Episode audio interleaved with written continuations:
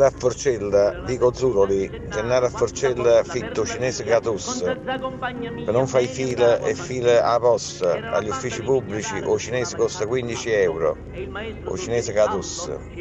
Se uno vuole stare libero in metropolitana, in Pullman o cinese costa 50 euro. Se uno trova il ristorante affollato o costo cinese costa 70 euro. Gennaro Gennaro a Forcella, Vico Zuroli o Cinese Cadussa a vostra disposizione.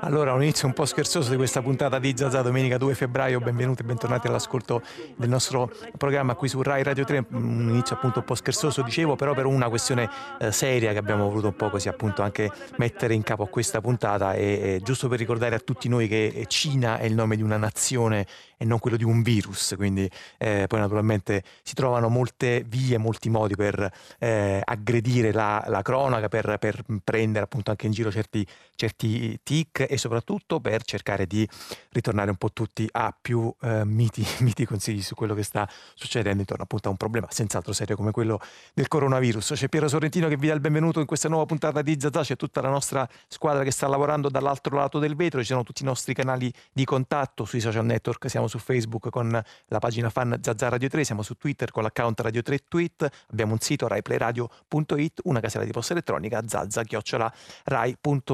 Una puntata questa di domenica 2 febbraio, prima dicevo sì, anche le, le urgenze della cronaca, la necessità di eh, provare a trovare dei modi altri, alternativi di raccontare la cronaca. Una puntata questa che si apre eh, parlandovi di miti, e di leggende, di luoghi e di eh, memorie. C'è un eh, libro eh, scritto da un eh, giornalista napoletano che è seduto qui accanto a me e che saluto Vittorio Del Tufo. Buon pomeriggio. Buon pomeriggio a te e a tutti. Vittorio Del Tufo è redattore capo del quotidiano Il Mattino, appunto vive lavora qui a Napoli, un volume eh, che vi presentiamo che si intitola L'uovo di Virgilio, dentro Napoli, la memoria dei luoghi, pubblicato dalla casa editrice Rogiosi, realizzato a quattro mani con un altro eh, giornalista fotoreporter, fotoreporter che, che, è Sergio eh, Siano. Uh, Vittorio, intanto appunto questo dicevo prima, no? ehm, le motivazioni che spesso stanno dietro eh, i libri. Questo è un libro intanto che nasce proprio sulle pagine del quotidiano per il quale tu lavori. C'hai una, una rubrica settimanale che si intitola appunto L'uovo di Virgilio, molto seguita, i lettori la,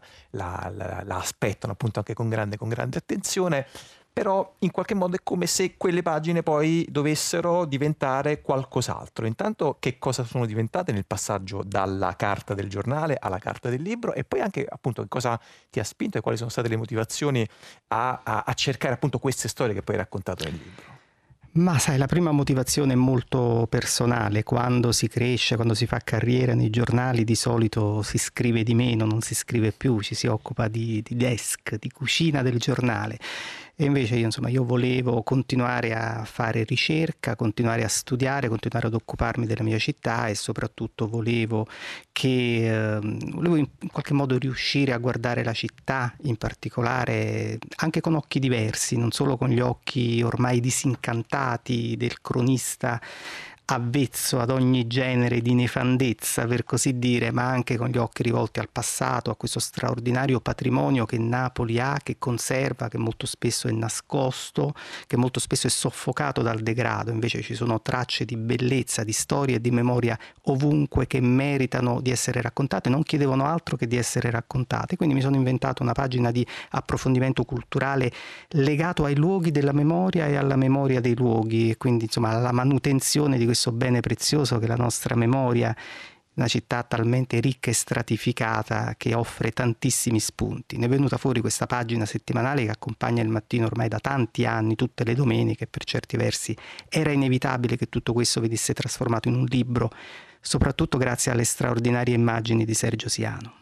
Ecco, questo è un libro che eh, viene da altri libri, viene non soltanto appunto dalle pagine eh, della, della, rubrica sul giornale, ma viene da precedenti tuoi lavori, penso per esempio a Trenta Remi, che era stato pubblicato dalla stessa casa editrice, che era uh, uh, ugualmente corredato dalle fotografie di, eh, di, di, Sergio, di Sergio, Siano. Um, intanto è un libro anche fatto di incontri, fatto di persone, fatto, è fatto di corpi. Ci racconti anche quanto è importante mettersi diciamo in posizione proprio così di ascolto e di raccolta di voci, di sollecitazione citazioni, di spunti che evidentemente poi eh, ti fanno tornare a casa, fanno tornare a casa il cronista con eh, un taccuino che probabilmente ha raccolto cose diverse da quelle che si aspettava di, di raccogliere andando su quei luoghi. Andare sempre sui luoghi, cercare, non smettere mai di cercare, tornare anche nei luoghi dove si è già stati perché il mantra è questo, ogni volta che si torna in un luogo si scopre qualcosa di diverso, si incontrano personaggi straordinari.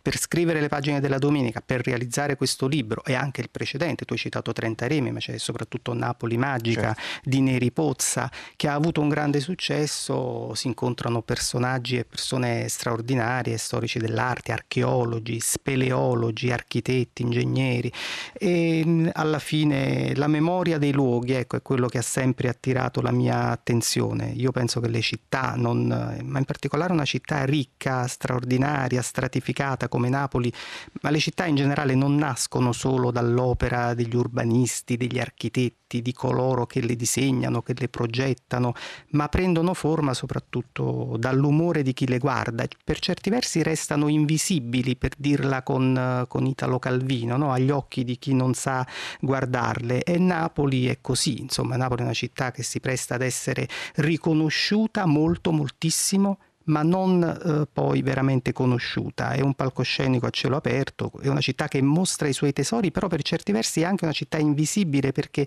nasconde, occulta molto più di quanto non mostri, molto più di quanto non riveli e quindi la memoria dei luoghi è ciò che la città non rivela ad un primo e spesso distratto sguardo. Alla fine tante storie diverse, tanti personaggi diversi, ma sono legati da, da, da questa esigenza che è quella di far venire fuori quello che spesso resta sotto traccia. Senti, a proposito di sottotraccia, c'è un vero e proprio genere editoriale, anche molto fortunato, che è quello diciamo, dei saggi che raccontano le leggende, i misteri, quello che non sapete della città di Napoli, di Torino, di Bologna, insomma, davvero i banchi delle librerie sono eh, traboccanti di questo, di questo tipo di libri, che non mi pare invece sia quello che voi avete realizzato? Perché intanto questo è un libro pieno di storie, eh, un po' lo stiamo sentendo dalle, dalle cose che ci stai raccontando, un, un, libro di memorie, di luoghi, di personaggi, ed è un libro soprattutto che eh, spazia da mh, diversi ambiti. Mh, raccontate eh, storia, raccontate archeologia, raccontate i palazzi, le vie, eh, la musica, la letteratura, c'è un capitolo finale dedicato per esempio alla nuova compagnia di, di, di canto popolare. Ecco, intanto perché è importante ehm, rivolgersi a tutte queste sollecitazioni? Perché il filo comune sono le tracce, appunto le tracce del passato e della memoria che legano i miti di ieri e i miti di oggi. Perciò si parla di Partenope, si parla di Raimondo di Sangro, si parla delle grandi leggende archeologiche ambientate per esempio nelle grotte di Posillipo. Proprio si arriva, alla fine si arriva anche a parlare della grande tradizione popolare, contadina, musicale, quella riscoperta per esempio da Roberto Di Simone attraverso la nuova compagnia di canto popolare. E, mm, eh, insomma è importante, a me non interessava né fare fare un decalogo dei misteri, dei miti e delle leggende di Napoli. Ce ne sono tanti, come hai detto tu. A me interessava invece raccontare tante storie per ricostruire il filo che le tiene, che le tiene insieme. Non volevo neanche fare l'ennesima Geremiade sulla città della bellezza tradita o mortificata dal degrado, che ovviamente c'è, basta guardare le foto per rendersi conto che questo è anche un libro di forte denuncia civile e sociale, ma volevo raccontare delle storie perché ritengo che la memoria memoria di certi luoghi, di certi personaggi, di certi miti del passato, ma non solo, anche di certe canzoni e di tantissimi libri, non vada perduta, perché la città, per come la conosciamo, si è forgiata su queste storie. State ascoltando la voce di Vittorio del Tufo con il quale eh, stiamo parlando del volume L'uovo di Virgilio che ha realizzato a quattro anni con Sergio Siano, pubblicato dalla casa editrice ehm, Roggiosi. Eh, Vittorio, questo è un libro, ehm, va bene, scritto bene, è il tuo lavoro, fai, sei un giornalista, lavori con le parole e questo, come dire, ce lo si può, ce lo si può aspettare, però è anche un libro ehm, complesso, nel senso che è un libro che ehm, racconta le storie in maniera complessa, va in verticale, va in profondità, non si limita a raccontare soltanto una, una, una superficie appunto delle, delle vicende. Questo secondo te può essere anche una chiave, o anzi deve essere una chiave per raccontare quello che ci stavi dicendo tu, una città appunto molto eh, complicata, molto lacerata come Napoli, cioè può essere anche una lezione, diciamo, di, non dico di giornalismo, però di sguardo sulla città.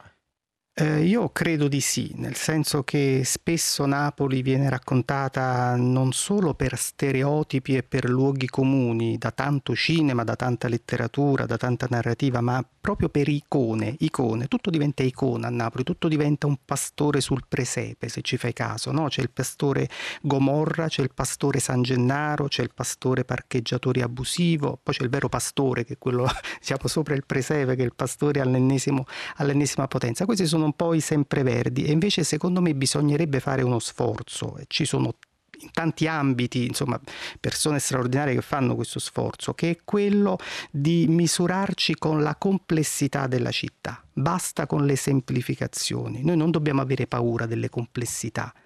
E perché anzi questa è la nostra storia, è la nostra forza ed è secondo me il punto di leva dal quale ripartire per immaginare dire, di costruire un futuro. Quindi insomma c'è sicuramente un modello narrativo che, eh, che, tiene conto della straordinaria complessità della città, poi chiaramente il linguaggio è molto semplice, divulgativo e giornalistico come giusto che sia. Eh, ci racconti un po' in che equilibrio stanno il testo e, e le immagini, nel senso che appunto Sergio Siano è un, è un giornalista, però è uno che mh, fa foto che raccontano molto uh, della, della, città, appunto chi ha letto negli anni il quotidiano del mattino lo sa lo sa molto bene. Eh, quando tu eh, e lui andavate sui posti, intanto come vi mh, mm, eh, mettevate appunto da questo punto di vista? Lui scattava autonomamente, eh, vedevi le fotografie prima, dopo, durante e il tuo testo come veniva poi ehm, amalgamato? Dietro ogni testo c'è sicuramente un grande lavoro di studio, di ricerca e di scavo. Poi si va sui posti a cercare le tracce, questo è un po' il metodo. Ho sottoposto Sergio in tutti questi anni a degli stress inenarrabili perché gli ho chiesto spesso delle missioni impossibili come cercare tracce di luoghi non più esistenti, no? come so, il famoso Poggio Reale, da cui prende il nome una zona della città. Non esiste più il Poggio Reale, esisteva ai tempi degli aragonesi una villa, uno dei giardini di delizia di Alfonso d'Aragona che si chiamava appunto il Poggio Reale. Chiaramente quando gli chiedo di fotografare questi luoghi lui dice sì, ma dove devo andare esattamente visto che non c'è più nulla di tutto questo, ma si possono fare tantissimi altri esempi però dove non ci sono più i luoghi, dove non ci sono più la presenza fisica o le preesistenze, c'è lo spirito dei luoghi, c'è l'energia e c'è comunque adesso un palcoscenico urbano che è impregnato di questi, di questi miti, di questi luoghi del passato e dell'energia che proviene da essi. E quindi insomma, tradurre tutto questo in un testo che ha una sua complessità, mi rendo conto, ma anche in immagini che devono essere forti, simboliche, poetiche e poetica. Questa insomma, era la sfida che cerchiamo ogni settimana di fare sulle pagine di un grande giornale come, popolare come il Mattino e era inevitabile certi, per certi versi che poi diventasse un libro. Allora, il libro che è diventato è, è qui, ringrazio molto Vittorio Del Tufo per essere stato con noi oggi in questa, purtura, in questa puntata di Zazà, lo ricordo, si intitola L'uovo di Virgilio, Vittorio Del Tufo l'ha scritto e realizzato con Sergio Siano, Dentro Napoli, la memoria dei luoghi pubblicato da, dalla casa editrice eh, Roggiosi. Appunto abbiamo parlato di, eh, di, Napoli. Questo percorso musicale di oggi parte da Napoli per raccontarvi un po' gli estremi meridionali. Ci siamo immaginati un piccolo percorso di ascolti per raccontarvi il sud che eh, prova a piegare per esempio la lingua, il dialetto o anche le, le immagini. Appunto parlavamo anche dei, dei pastori, no? dei luoghi comuni che spesso eh, si ehm, cominciano a colare proprio su, su, una città. C'è un artista, c'è un cantante, un, c'è un musicista che si chiama Vincenzo Sarnelli. Forse detto così il nome non vi dice tanto. Eh, si è scelto un nome d'arte parte che è Tony Tammaro, che gioca moltissimo appunto sia con il dialetto, eh, sia con le immagini che vengono dal neoproletariato, che lui racconta davvero in maniera egregia. Allora cominciamo da qui, cominciamo da Tony Tammaro, questa è Amunezza la gente. Volimmo parlare parlammo, ma io la notte prima mi era suonata buona namera nonna mia. Nonna. A non ricetta, quella ragazza sarà la tua rovina finché sei in tempo fuyatin fuyatin fuyatin ma io ci avevo fissato l'appuntamento e alle 11 stava rindo salotto a casa tua al cospetto di tu tua madre tuo padre e tua cugina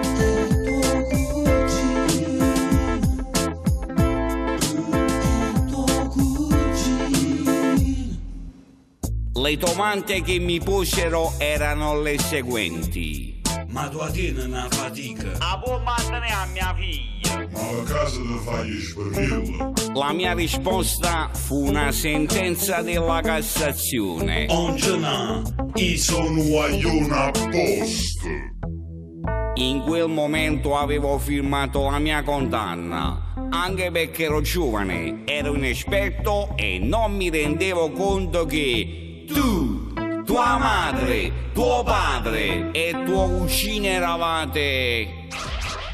Gente, ammonezzo la gente, ammonezzo la gente, ammonezzo la gente, ammonezzo la gente, ammonezzo la gente, ammonezzo la gente, ammonezzo la gente, ammonezzo la gente, ammonezzo la gente, ammonezzo la gente, ammonezzo la gente, ammonezzo la gente, ammonezzo la gente, ammonezzo la gente, ammonezzo la gente. Il nostro percorso negli estremi meridionali, così abbiamo pensato di intitolarlo della eh, musica appunto del sud, si è aperto con Ammunezza Ragente di eh, Vincenzo Sernelli, appunto in arte Tony Tammaro e eh, ci porta eh, a parlare di un libro mh, mm, inusuale, almeno inusuale in un certo modo di intendere, di fare, di raccontare la storia, eh, soprattutto in Italia. Un libro che è stato presentato eh, l'altro ieri qui a Napoli nello spazio libreria eh, La Terza Agora, è stato anche al centro di una delle eh, conversazioni di, di, Fahrenheit, potete anche andare a riascoltare la conversazione appunto sul sito di Fahrenheit. Noi l'abbiamo ripreso e riproposto perché ha una prospettiva questo libro che ci sembra molto sposare anche il nostro appunto appunto eh, punto di vista soprattutto sul mezzogiorno e soprattutto sul Mediterraneo. Un libro che si apre eh, sul Mediterraneo attraverso, raccontando eh, quello che è successo intorno al mare Mediterraneo. Il libro l'ho pubblicato la terza, si intitola Storia del mondo, dall'anno 1000 ai giorni nostri. È scritto a sei mani da tre storici, Francesca Canale Cama, Luigi Mascilli Migliorini e Amedeo Finello che ci sta ascoltando al telefono e che saluto. Buon pomeriggio Finello, grazie. Buon pomeriggio a voi, grazie dell'invito. Allora, eh, dicevo sì, è un libro che un po' colpisce no? chi è abituato a leggere e a compulsare libri diciamo più o meno tradizionali di storia, forse un modello più uh, europeo, forse anglosassone di fare storia, però è un libro che um, in qualche modo denuncia una insofferenza per una idea eccessivamente eurocentrica del modo di raccontare la storia, Fenillo. Esatto, sì, questo libro è una sorta di laboratorio.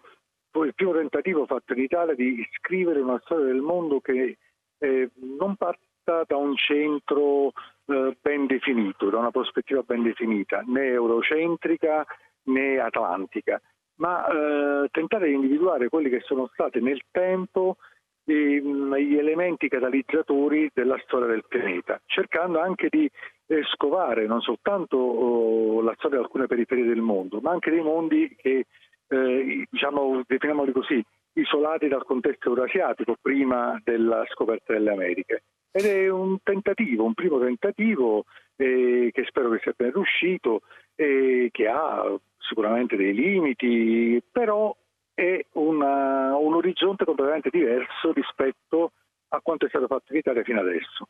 Come vi siete mossi nel evidentemente eh, gigantesco, anzi direi sconfinato, infinito mare di materiale che avevate a disposizione? Perché un libro che si intitola Storia del mondo, il sottotitolo è Dall'anno 1000 ai giorni nostri, eh, avevate eh, intere biblioteche da, da, da tirare giù. Sì, Quali sono state sì, le cose? Questo che... è stato il problema più ah. grosso perché il grande limite di questi lavori è quello che generalmente viene imputato a chi fa lavori di questo tipo è ma che fonte avete usato, certo. che documentazione avete usato.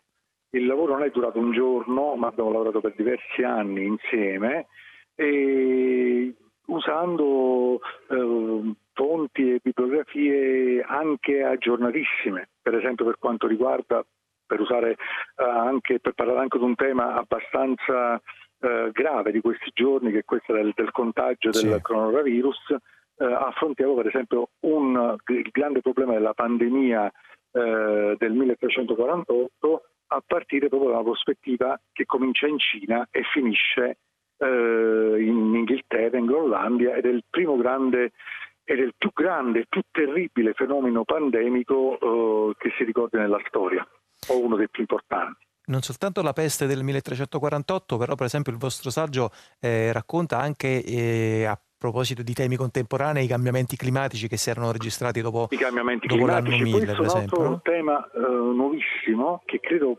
abbiamo affrontato per la prima volta in Italia in questa, in questa maniera, dove si capisce in che maniera la storia dell'umanità sia stata scandita dai cambiamenti climatici.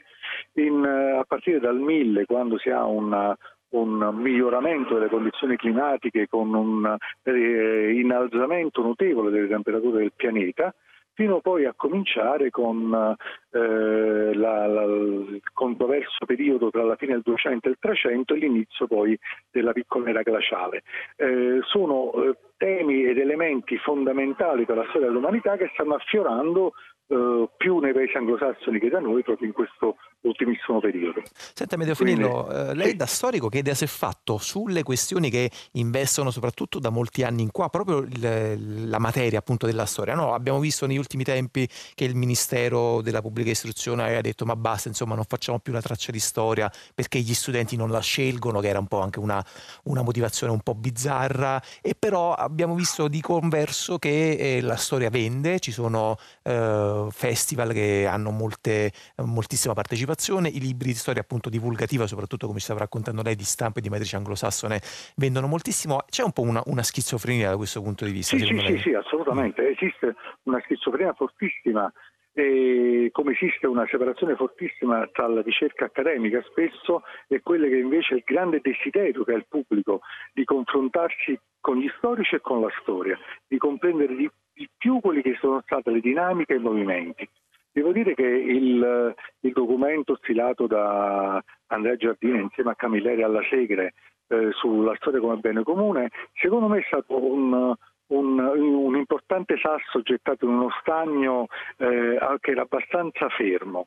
Eh, quel documento ha creato una, una, una fortissima onda eh, è mossa un'opinione pubblica eh, con un centinaia di migliaia di firme per, per, eh, a favore di questo documento e spero che si sia intrapresa una strada buona di eh, analisi e di, di, di ehm, non di revisione ma di eh, percezione differente di che cosa debba essere la storia. Come elemento non di identità, ma certamente di, di, memoria e anche di confronto con gli altri. Conoscere la propria storia aiuta sicuramente una relazione con, con l'alterità. Senta Fenero, se ce la fa in 30 secondi prima di salutarla, a chi è consigliato, per chi è consigliato questo, questo libro? Per lo specialista, per chi invece volesse farsi un'idea, un'infarinatura generale, a chi consiglierebbe di, di acquistarlo e di leggerlo? Per chi ha curiosità. Mm un libro, la storia e curiosità. Questo, questo è un libro che sollecita curiosità più che rispondere a curiosità. Va bene, molte grazie, grazie Amedeo Finiello. Grazie, e... grazie a voi per l'invito, buona serata. Ve lo ricordo, è uno degli autori con Francesca Canale Cama e con Luigi Mascilli eh, Migliorini del volume Storia del Mondo dall'anno 1000 ai giorni nostri, pubblicato dalla casa editrice La Terza e qui a eh, Zazà continuiamo il nostro percorso in musica, appunto in quello che abbiamo pensato di chiamare gli estremi meridionali, eh, dal eh, dialetto eh, giocoso, scherzoso di Toni Tammaro, in realtà molto avvertito e molto colto Vincenzo Sarnelli, un raffinatissimo laureato in, in, filosofia. Ce andiamo invece al dialetto un po' immaginifico, un po' inventato di Canio Loguercio. Questa è ballata dell'ipocondria. Ma erano dolorate perché l'ha abbandonata, stanno mai sventurate porpetta per la notte, ma erano mi adorate perché le condannate. Ma perché? Perché hanno voluto proprio a me per fare questo esperimento? Sarà chissà un sentimento. Perché hanno voluto proprio a me per fare questo esperimento? E non che verisce questo presentimento. Voglio, ti senti buono? Stai sereno, canio. Tu ti hai una faccia bianca, lo sguardo tuo vibrione. Stai sereno. Maronna dura,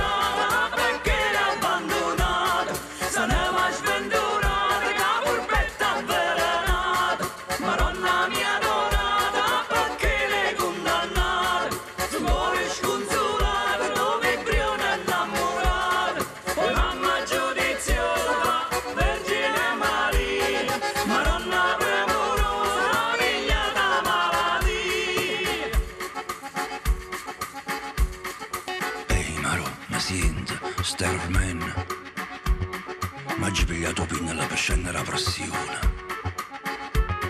Ma gira capo e come un presentimento mi ricetto una cella. Chi può calmo, stai sereno, ok, ma sta tirando i piedi, che l'uomo niente.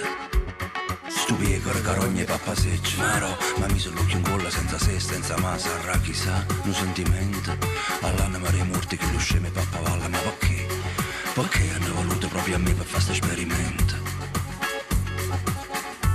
Ma vedi attorno e tutto quanto camarice Ne voglio ti sente buono, tu tieni una faccia bianca Lo sguardo lo vibriona Per dinte futanella l'hanno vestinata come a te Anima purgata strisciava in terra, ormicili, che la creatura morticella salmanella.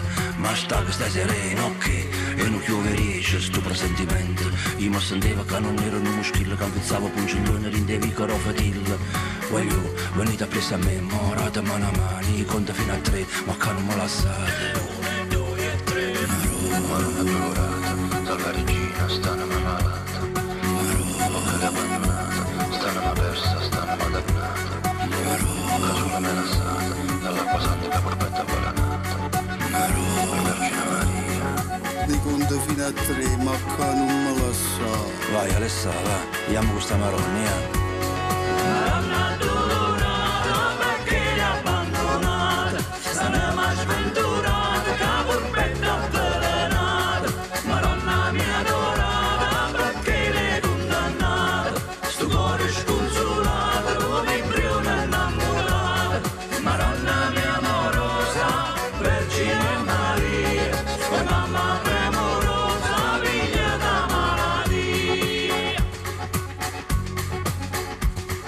Ehi Maro, ma sente, ti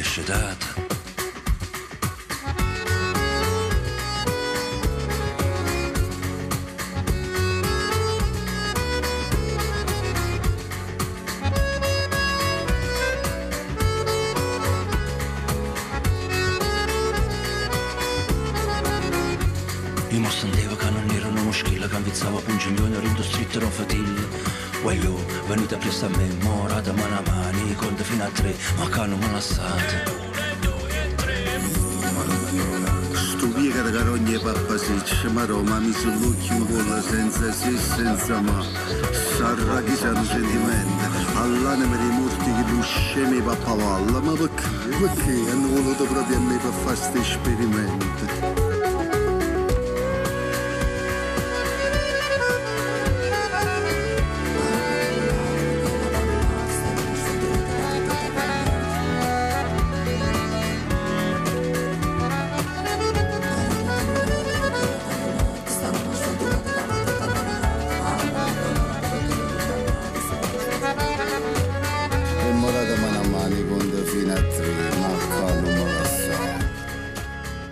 Abbiamo aperto questa puntata in maniera giocosa, scherzosa, appunto parlando di un tema serio come quello del coronavirus e questo brano che si intitola Ballata dell'ipocondria, appunto torna un po', un po' utile ai fini del nostro discorso di oggi qui a Zazà Cagnolo Guercio che ci porta alla nostra eh, puntata, al nostro appuntamento con la rubrica di Goffredo Fofi che sappiamo che gli ascoltatori e le ascoltatrici di Zazà ascoltano con grande attenzione, bellezza e bizzarria, raccolta come sempre da Anna Antonelli.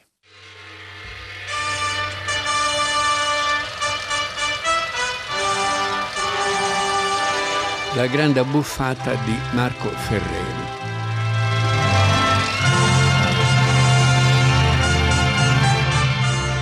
Si tratta in realtà di un film francese, anche se il regista è italianissimo e eh, alcuni degli attori sono italiani, in- due in particolare che sono due dei i, i colonnelli, li chiamavano due dei trionfatori della commedia all'italiana, Mastroianni e Ugo Tognazzi.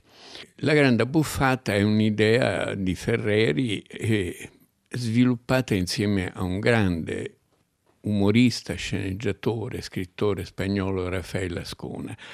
E questo si spiega, questa vicinanza con Ascona, perché Ferreri da giovane era una sorta di mezzo commesso viaggiatore di cose macchine tecniche che riguardavano il cinema e, e si era innamorato della Spagna e in Spagna ha vissuto per un po' in gioventù dalla sua Milano passato a Madrid e ha fatto due film spagnoli di quelli della rinascita del cinema spagnolo, due film spagnoli a tutti gli effetti perché scritti da Scona Il Pisito e, e, Il Cocefito.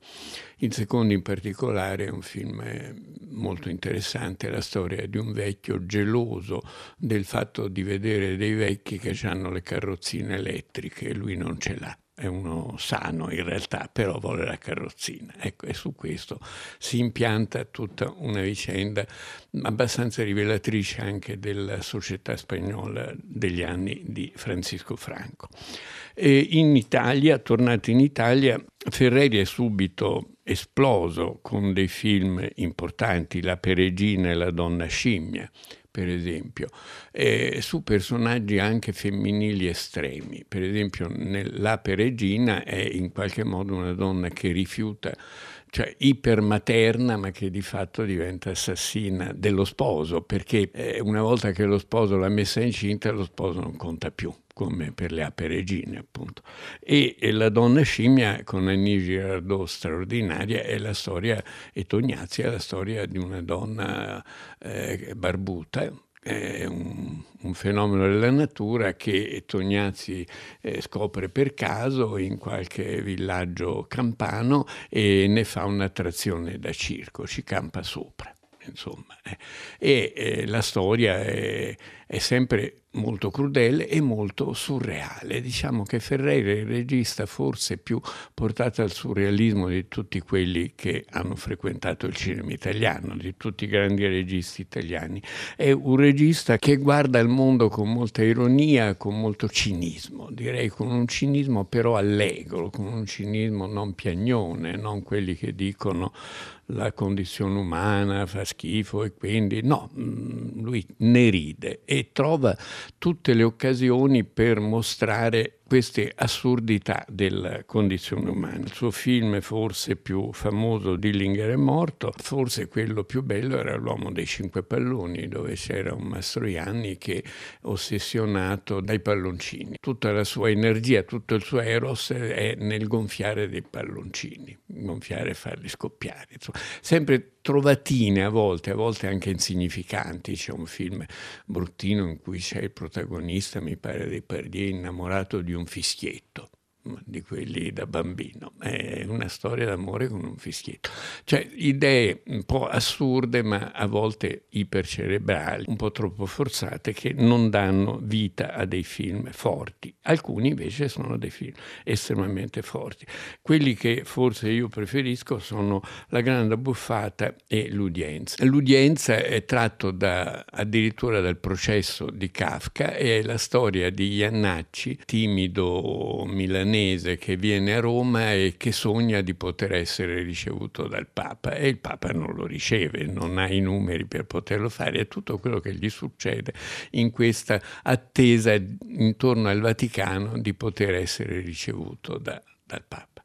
E, è un film tra i più belli della commedia italiana anche per questo aspetto un po' folle, un po' dolente anche perché non è un film particolarmente allegro. Ferreri ha anche di simpatico che prende molto sul serio i suoi personaggi. Un selvatico cinghiale buono per tutte le marinate più delicate. Ma questa sì che è carne. Due superbi caprioli dallo sguardo dolce. Una carne che ha tutti i profumi della foresta di Cuba. Ma questo è surgelare. Allora, possiamo noi fermare il progresso? Dieci dozzine di faraone semiselvatiche allevate a grano e ginepro. Che splendida questa carica, vero? Uh-huh. Tre dozzine di innocenti galletti. No, che cattivo odore. Puzza. Ma è merluzzo. Non sarà variato. Un quarto anteriore di manzo dei chi vuol bere delle Chiarolè. Vedrai, vedrai com'è eccitante sezionare la carne. Cinque agnelli innocenti presi a lei del Mont Saint-Michel. E ricordalo, un buon cuoco deve essere un perfetto chirurgo. Bravo, grazie. Questa sì che è carne. Tu sempre romantico e a noi la Essere! o non essere! Ah, quanto sei volgare. Questo è il problema. La festa comincia. Allegria, allegria! La Gran Buffa è probabilmente il suo capolavoro e eh, l'idea è molto banale. Ferreri amava molto il cibo. Tognazzi amava molto il cibo, secondo Ferreri non lo amava, ne parlava lo amava a parole, ma di fatto era meno ghiottone e meno goloso di quanto non volesse far credere, però pare che fosse comunque un grande cuoco e un esperto di cucina. E l'idea è quella di quattro signori, quattro signori borghesi eh, di diversi ambienti, ma che sono amici tra di loro, che decidono di suicidarsi mangiando un'orgia di cibo Ecco, sono quattro personaggi bizzarri ma normali perché Mastroianni è un pilota di aereo che viaggia tra Italia, Francia e altri paesi e mm, Tognazzi è un ristoratore, è quello che ha più rapporto diretto per l'appunto con il cibo, Noiré è un giudice e è forse il più mh, mm, nevrotico di tutti, vive con una sua uh, donna che in realtà è la sua balia, è uno ancora con complessi molto, molto infantili da sfogare. E infine c'è Michel Piccoli che è un regista televisivo, quattro ambienti diversi, tutti quattro però in qualche modo dei bravi borghesi che decidono di suicidarsi mangiando, affittano una palazzina alle porte di Parigi dove un posto famoso perché non so se questo sia vero o no nella realtà, ma dove c'è il Tiglio sotto il quale Boileau, grande personaggio della storia francese, della filosofia francese, si andava a riposare, diciamo, c'è il Tiglio di Boileau. E vicino c'è una scuola, in questa scuola c'è una insegnante grassoccia che ama molto il cibo, Andrea Ferreol, che diventerà la quinta protagonista. La donna è sempre molto importante nei film di Ferreri, è uno dei pochi registi veramente assolutamente non misogini nella storia del cinema e nella storia del cinema italiano e diventerà una di loro. E questo, tutto il film passa nel raccontare queste preparazioni del cibo e poi un po' di sesso e poi eh, di nuovo cibo e poi un lento precipitare verso la morte mangiando, mangiando, mangiando e ovviamente defecando con il risultato che a un certo punto scoppiano le tubature della casa e la merda fuoriesce dalle tazze e, e ovviamente non solo defecando ma anche scorreggiando. Il film è pieno di scoregge, c'è una scena in cui non ricordo quale dei personaggi, insomma, è aiutato dagli altri a piccoli a fare perché ha un pancione, insomma, una, una, parodia del parto in qualche modo, no? fatta da questi eh, omaccioni che continuano a cucinare, continuano a mangiare, continuano a mangiare finché man mano uno alla volta muoiono e muoiono. Eh, I due primi sono Mastroianni piccoli e vengono congelati, messi nel congelatore e in qualche modo continuano ad assistere alle vicende degli altri due. Ovviamente muoiono tutti, assistiti da Andrea Ferreol, che è una compagna un po' per tutti, un oggetto sessuale per tutti, ma che è anche una sorta di super eh, madre o di super dea che gli aiuta questo, in questo trapasso. Lei ovviamente non muore.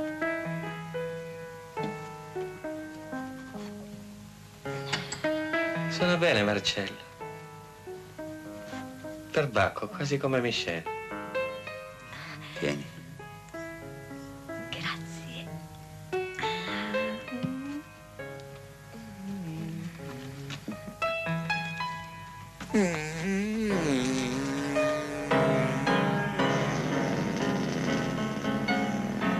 Ormai ci abbiamo fatto l'abitudine.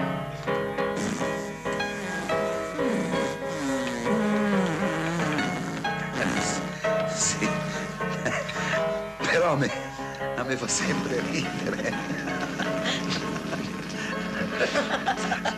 Scusa, Michelle, ma è irresistibile.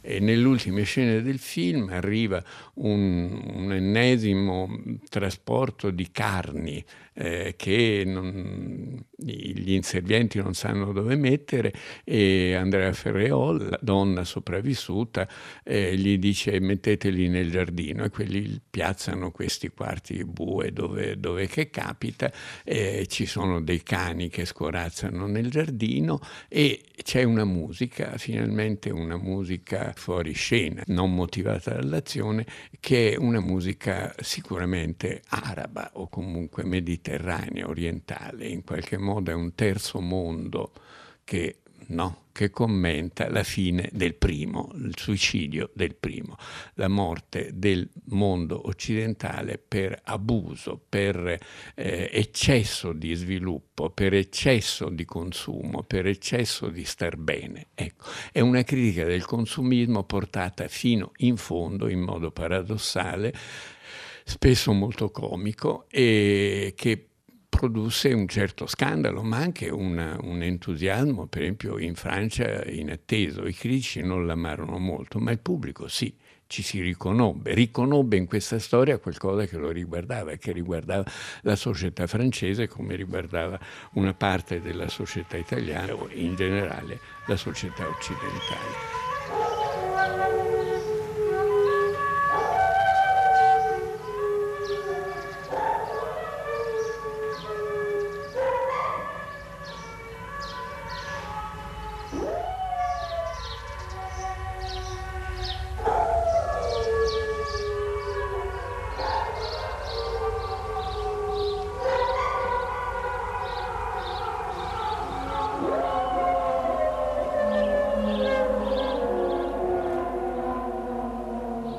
Ferreri non è sempre stato all'altezza di queste, di queste opere e devo dire che Onestamente ne ho una grande nostalgia, è una persona con cui ho avuto un rapporto piuttosto intenso, mi chiese addirittura di scrivere un film per lui e lo scrissi, scrissi un soggetto molto forte, io abitavo a Milano e lui voleva fare un film su Milano, e questo soggetto gli piacque molto, la protagonista avrebbe dovuto essere Jeanne Moreau e il protagonista Malcolm McDowell, quello di Arancia Meccanica, e poi per però Ferreri si disamorò dell'idea, no, non se ne disamorò, ma successe che Mastroianni e la Deneuve scoprirono di essere follemente innamorati e volevano festeggiare il loro amore producendo un film di qualche regista loro amico. E erano indecisi, telefonarono nottetempo a a Ferreri erano indecisi tra lui e Godard, però gli dissero al telefono forse se lavoriamo con te qualche soldo poi ritorna a casa, eh? non è solo un investimento a vuoto come probabilmente sarebbe stato per un film con Godard quindi scelsero lui e lui rinunciò a questo film su Milano eh, che avrei dovuto poi scrivere io insieme a lui.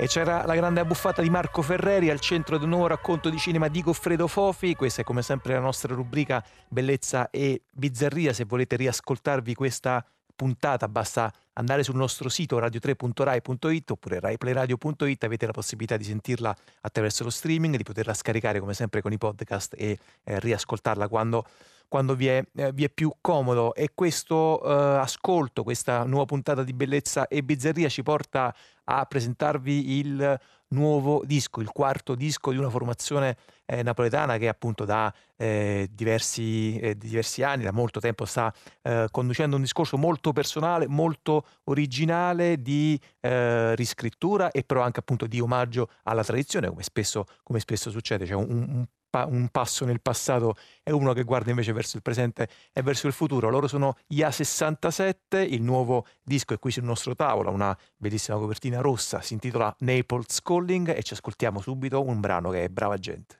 Tutta brava, tutta brava, tutta brava gente. Tutta brava, tutta brava, tutta brava gente. Il paese è andato male, male. Come il latte quando scade, scade. Lo stato è terminale, non c'è più niente da fare. Chiamate un dottore che qui si mette male. Ma non c'è dottor House che ci possa salvare. È un virus letale, un'infezione virale. Ha già intaccato il tessuto sociale. In 40 anni non c'è un solo colpevole. E la crisi è morale, come irreversibile. Ma la colpa di chi è? Di tutti, tutti è uguale a niente. Diventiamo tutti quanti brava gente. Tutta brava, tutta brava, tutta brava gente. Tutta brava, tutta brava, tutta brava gente.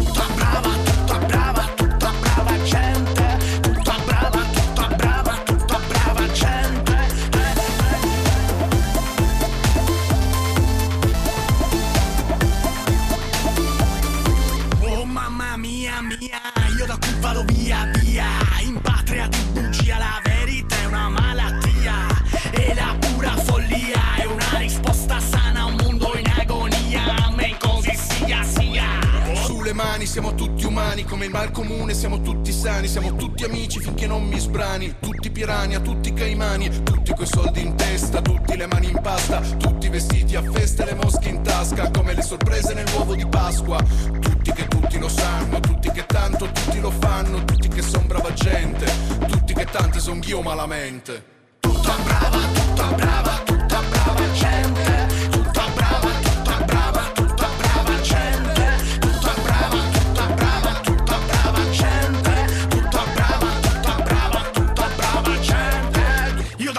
vado via, via.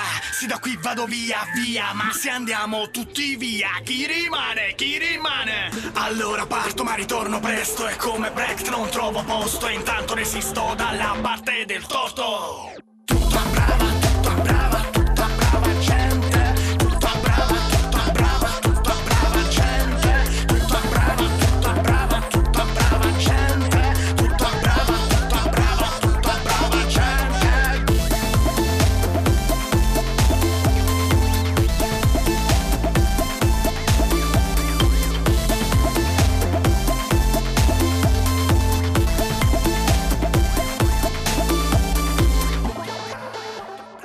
Voce ai testi di Daniele Sansone, le chitarre di Enzo Cangiano, il basso di Gianluca Ciccarelli, ovvero IA67, dei, eh, del quale, dei quali stiamo ascoltando il nuovo disco Naples Calling, che è qui sul nostro tavolo, e qui seduto accanto a me e lo saluto, c'è Daniele Sansone, buon pomeriggio. Sono Piero, buon Ciao Daniele, pomeriggio. bentornato, bentornati a IA67 con questo, con questo nuovo lavoro, Naples Calling, che, ah, come leviamoci subito il dente, è ovviamente un omaggio al, al- al London Calling. Beh no? sì, è evidente, è un omaggio a uno dei dischi più importanti della storia del rock, eh, insomma abbiamo preso a prestito eh, London Calling per raccontare la nostra Napoli.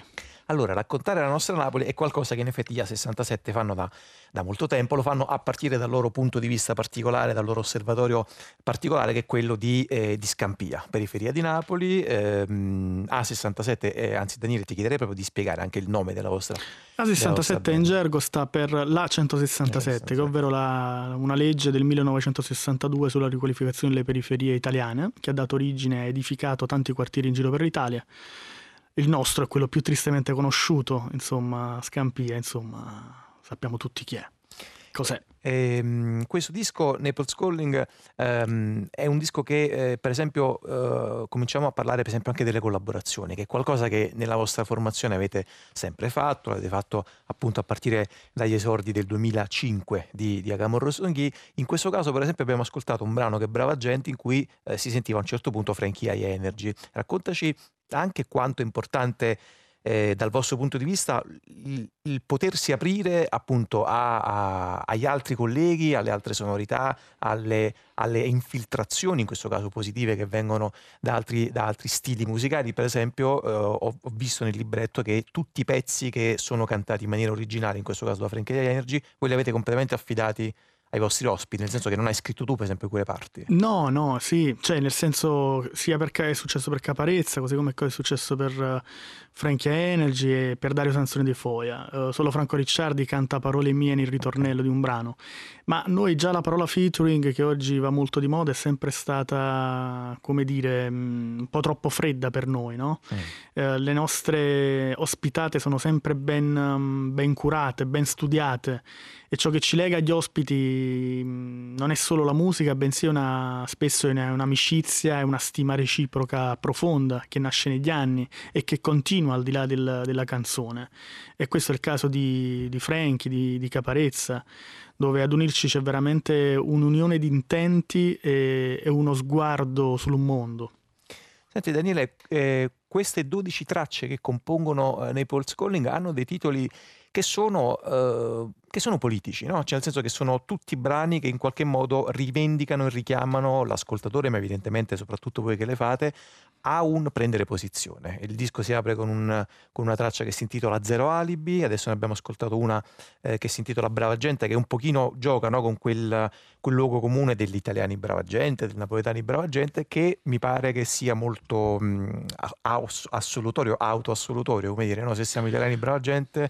È Esattamente eh, quello, cioè nel senso che eh, siamo un paese ormai immobile da anni, in 40 anni c'è ancora gente che va alla ricerca di verità e giustizia no? Perché ci sono stragi risolti, casi risolti da sempre in Italia e spesso sentiamo dire che la colpa è di tutti, ma affermare questo significa affermare anche l'esatto contrario e cioè che non è di nessuno e se non è di nessuno diventiamo automaticamente tutti brava gente.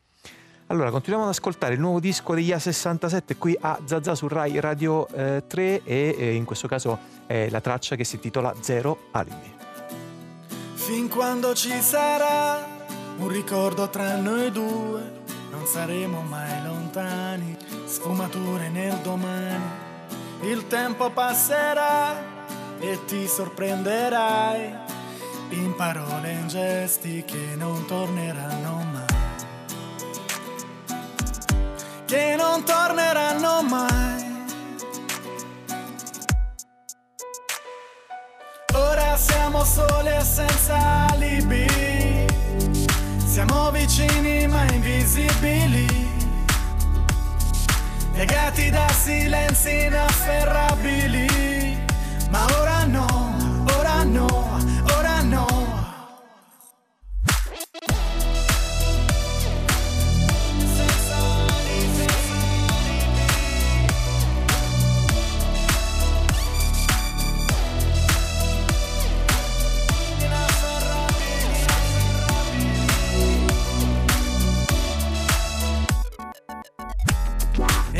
senso ci sarà all'eterno che ritorna, a un dolore che riscalda, anche quando tutto cambia, perché non ci sarà mai nulla di più forte, più dolce di un amore che si perde ma non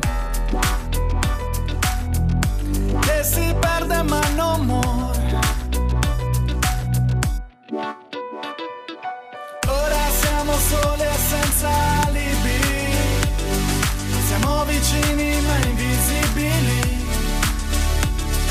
legati da silenzi inafferrabili, ma ora no, ora no, ora no. Se il mio errore è più grande, la rivoluzione che avrei voluto fare, il tempo andato che non tornerà, le verità che non voglio e non so accettare, il sogno che resiste alla realtà, la scelta sbagliata che rifarei ogni giorno, il destino in un secondo l'esplosione di un tramonto, sei tu l'inizio e la fine del mondo.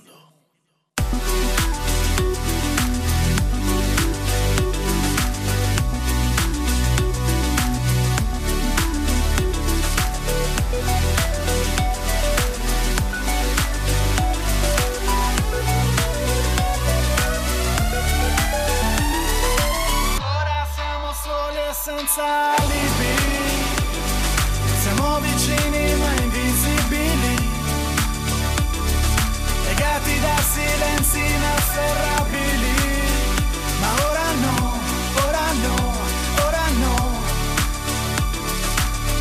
questa è Zero Alibi, una delle 12 tracce che compongono il nuovo disco di IA67 Naples Calling. Ne stiamo parlando con uh, uno dei componenti de- della band che è Daniele Sansone che è qui in studio con noi. E Daniele, questo eh, brano che abbiamo ascoltato per esempio non è in dialetto, è un po' sorprendente, no? Ma in realtà uh, su 12 brani solo 4 sono in dialetto, questo qua è un disco in lingua nazionale. Senti, ehm, parliamo del titolo che avete scelto di dare a questo disco, appunto Naples Calling. Sì, l'abbiamo detto subito in apertura, c'è naturalmente un omaggio, un omaggio ai Clash, però c'è anche uno scarto rispetto, rispetto a quella citazione. E voi vi siete immaginati una specie di um, sessione di autocoscienza della città di Napoli. No? Uh, eh, Napoli chiama se stessa e avete deciso di far compiere appunto questo tragitto di autocoscienza utilizzando la maschera per eccellenza, cioè Pulcinella. Sì, ci siamo immaginati che Napoli in qualche modo chiamasse se stessa attraverso la propria maschera e che quest'ultima, pur di svegliare il proprio popolo dal torpore e dalla rassegnazione, arrivasse a un atto estremo, quello di incendiarsi in mezzo a Piazza Mercato, piazza simbolo a Napoli, perché come sai, insomma, lì nacque Masaniello, ma soprattutto fu ghigliottinata Eleonora Pimentel Fonseca nel 1799 e quindi paradossalmente un Pulcinella rivoluzionario eh, che si immola come Jan Palak nella primavera di Praga, come Mohamed Bouazizi nella primavera araba, sperando che, ciò, che questo sacrificio possa dare là ad una nuova primavera italiana e che quindi la città possa rinascere dalle proprie ceneri. Senti Daniele, voi che appunto avete anche un po' il polso di quello che succede nelle periferie, appunto in particolare Scampiero, lo dicevamo, lo dicevamo prima, ehm, hai registrato, avete registrato qualcosa di simile a un tentativo di, ehm, appunto, diciamo di autocoscienza, ma in qualche modo anche di auto ass- no, di mancata autoassoluzione da parte dei cittadini napoletani, perché spesso poi diciamo, la, la tendenza è quella di dire ma sì, insomma, sì, mh, Napoli è una città piena di problemi, c'è la Camorra, ci sono grandissime difficoltà, però in qualche modo noi siamo puri, ci teniamo un po' fuori da tutto questo. Piero, è esattamente questo il nostro Naples Calling, infatti non volevamo che la, che la città chiamasse il nord, no? la solita retorica di siamo, siamo poveri, eh, siamo sfortunati, dateci una mano. E la città invece che chiama se stessa, perché secondo me non c'è più bisogno di autoassoluzione, bensì di, di presa di posizione, anche in modo duro, di guardarsi allo specchio e di accettarci, ma soprattutto di, di agire nel bene e nel male. Allora, eh, non abbiamo ancora detto che per esempio tra le tracce c'è una uh, versione molto bella eh, che avete ris- rifatto riscrivendo sostanzialmente la sigla famosa di Narcos, no? Anche in realtà l'avevamo già presentata sì. in trasmissione eh, di, di, questo cantautore brasiliano che, che, è Rodrigo Amarante. Non abbiamo ancora detto invece che c'è la possibilità di venirvi a sentire, credo per la prima presentazione sì. in assoluto del disco a Napoli. Ricordaci quando e dove. Allora, il 7 febbraio, venerdì alle 18 alla Feltrinelli di Piazza dei Martiri ci saranno con noi gli ospiti napoletani, Franco Ricciardi e Dario Sansoni di Foia e soprattutto un bel po' di amici che ci viene a salutare, da Sandro Ruotolo a Luca Delgado a Giorgio Verdelli. Allora, grazie, grazie a Daniele Gianzone per essere stato con noi. Questo è Naples Calling, loro sono gli A67 e appunto proprio Naples Calling, il eh, brano che dà il titolo al disco, ce lo ascoltiamo adesso.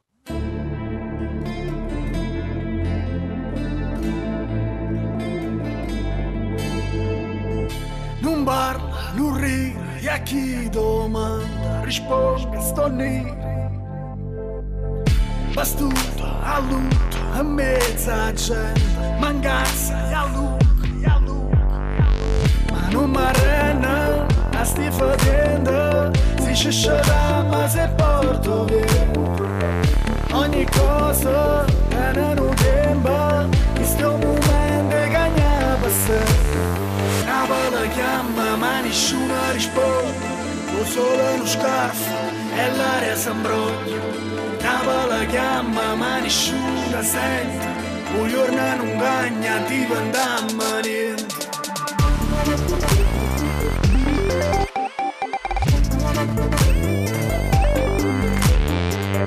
Non voglio ragione, bullacciare Ormai sta fuori. Ma la ceretta è Che chiudere il voglio che alla fine a così è stato ma già picciato mezzo mercato la primavera non sa porto l'aria dolce ma marina Napoli chiama ma nessuno risponde o solo uno scarfo e l'aria sembra Napoli chiama ma nessuno sente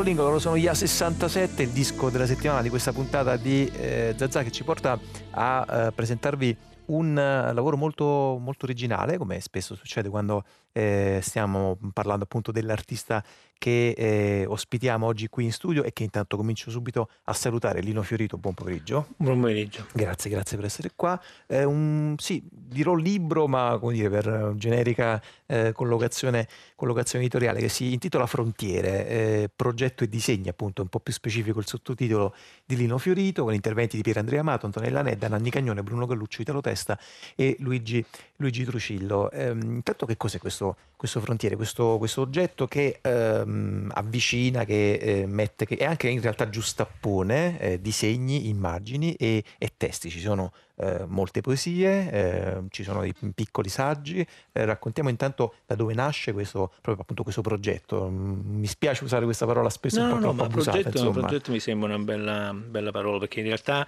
ehm, appunto io lo considero come se fosse quasi un lavoro specifico. Eh, che appunto non saprei come definire, però appunto in realtà eh, tutto, tutto, nasce da, da, dall'estate del 2018, quindi insomma, mm, ha avuto una grossa genesi, perché ovviamente ricorderai che anni, in quel periodo là è stata un'estate salviniana, no? insomma, è stata l'estate de, de, appunto, di buttare a mare tutti, l'estate di alziamo i muri, eccetera, eccetera.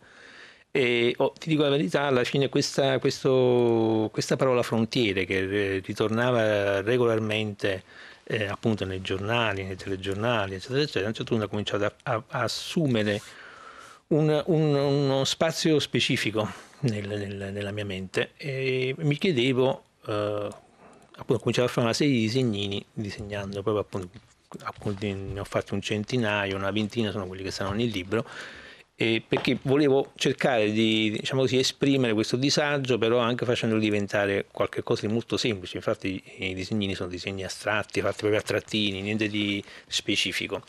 E, avendo fatto i disegni, a questo punto mh, avevo chiesto appunto a un paio di amici, all'inizio avevo partito con un paio di amici, Luigi Trucillo, Nanni Cagnone, Bruno Galluccio, avevo chiesto perché non, non mi date un contributo vostro sulle frontiere, perché mh, appunto nel, nel, ragionare sulle frontiere, incontrando questi amici, a un certo punto ho pensato che potrebbe essere divertente riuscire a fare proprio un progetto nel quale eh, appunto poeti, un artista, magari appunto un filosofo come Pierandrea Amato, affrontano il tema ma da un'angolatura che non fosse un'angolatura politica, ideologica, insomma, quindi un'angolatura dove appunto servisse soprattutto a pensare e a e a ragionare su che cos'è sta frontiera poi alla fine. No?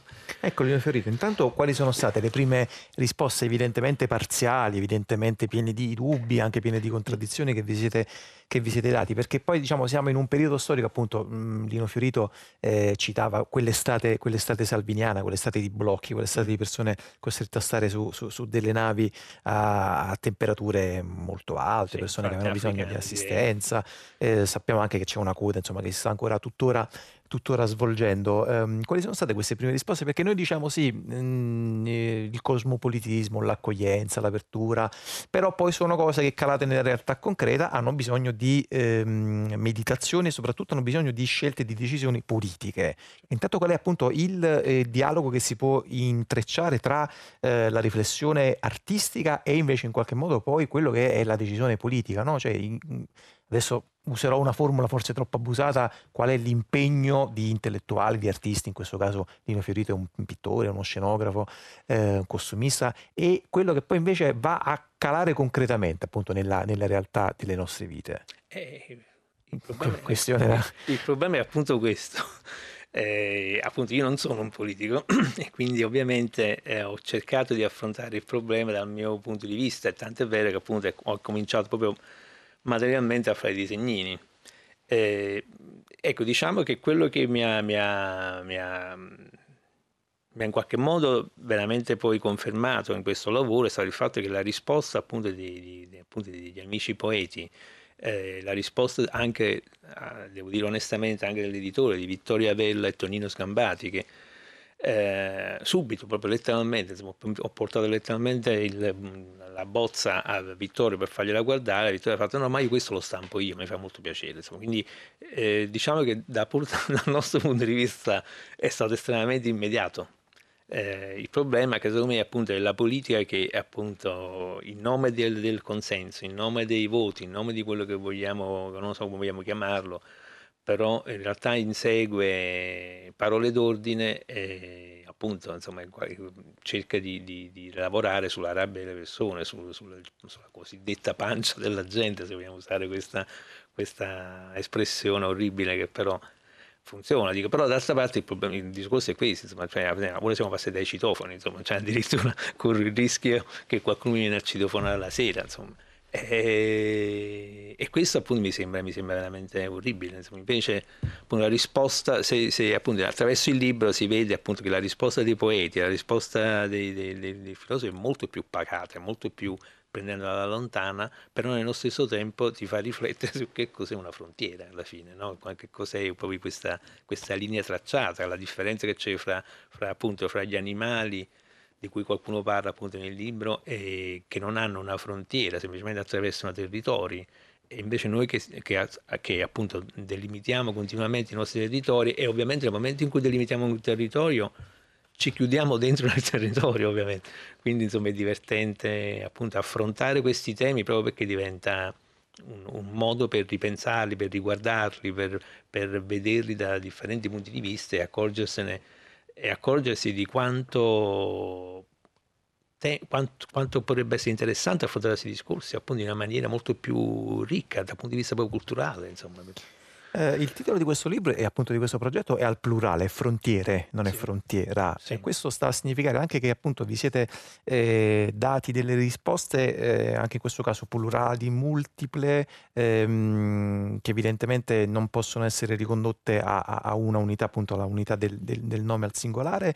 E, mh, prima questione. Seconda questione, c'è un disegno che compare a pagina 71 del libro, che ehm, sostanzialmente è fatto di eh, una serie di cerchi eh, neri ehm, su un foglio normale, insomma a righe, ehm, piccoli cerchi che sembrano venire dal, dal, linguaggio della geometria, insomma della matematica, eh, che sono tutti separati, tutti, tutti staccati. Anche in questo caso è una rappresentazione grafica forse di una atomizzazione che eh, spesso soprattutto il cittadino occidentale rischia di doversi, eh, dover subire sempre di più e sempre in maniera sempre più costante. Ah, questo è divertente perché eh, non, avevo, non, avevo, mai letto questa, questo disegno in questo modo e infatti mi fa piacere sentire, perché in realtà per me questo è una specie di disegno, vorrei dire quasi spaziale, cioè come se lo vedessi quasi il cielo stellato, ah.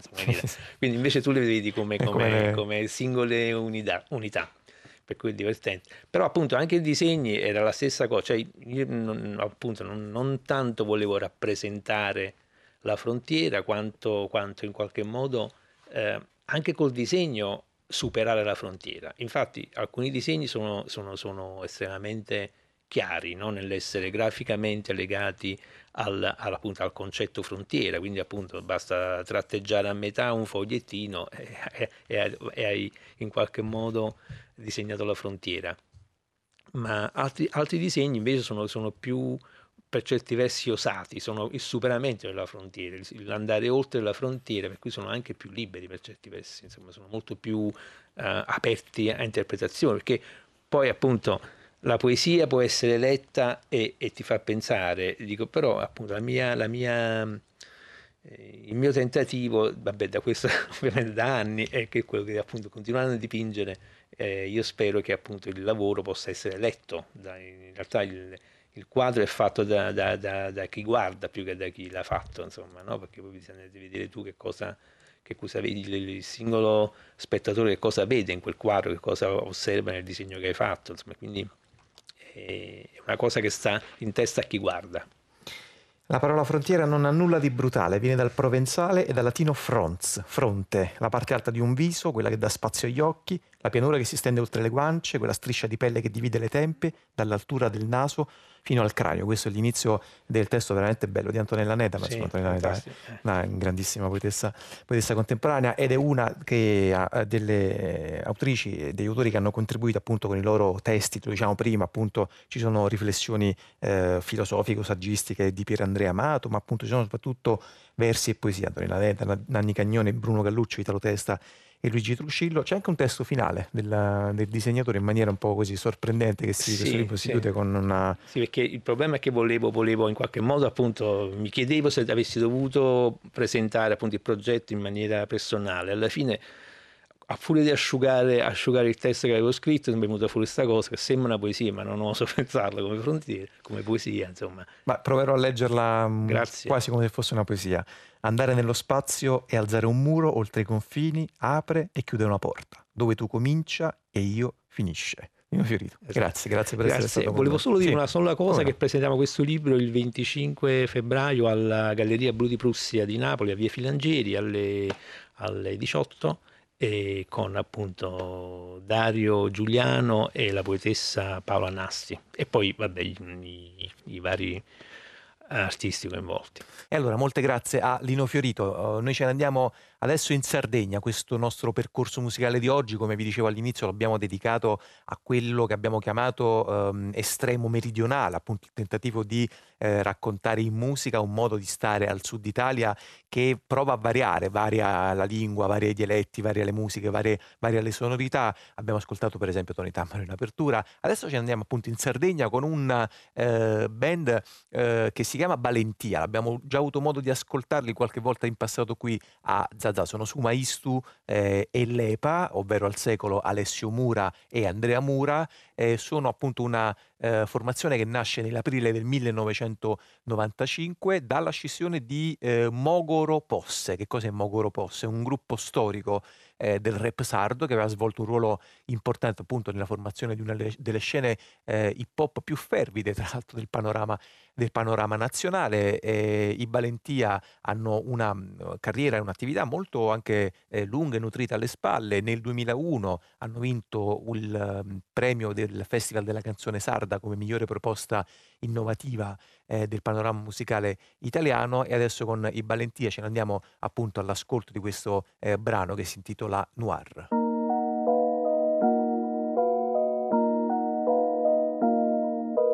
I just like the sound of it. Sai che non aspetto Ehi, palle non di baseball Ehi, e il mio amico è dentro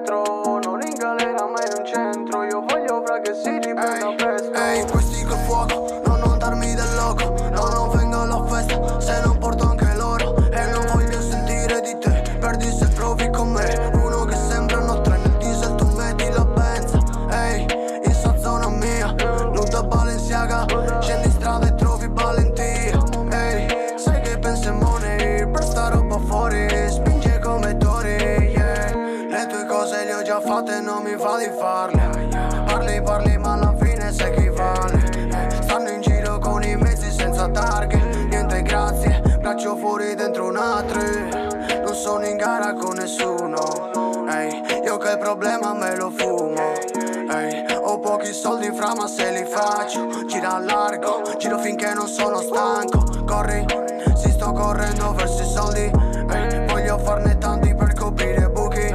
Compare la sa lunga fra su non avere niente. Sì lo sappiamo come ci si sente Ehi, Certe cose le so già È la stessa minestra. Io che aspetto con ansia po'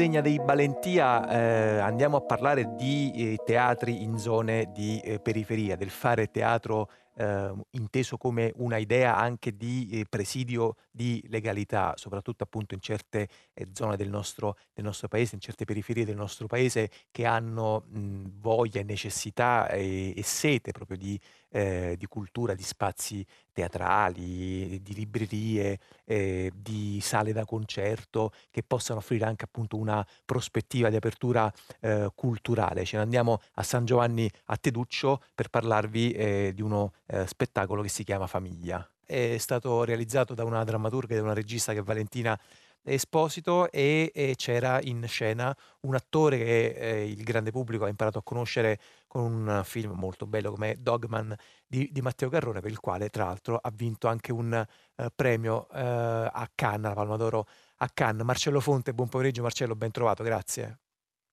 Eh, buon pomeriggio, benvenuti a teatro dove tutto è finto e nulla è falso, come diceva Gigi Proietti, mi vale.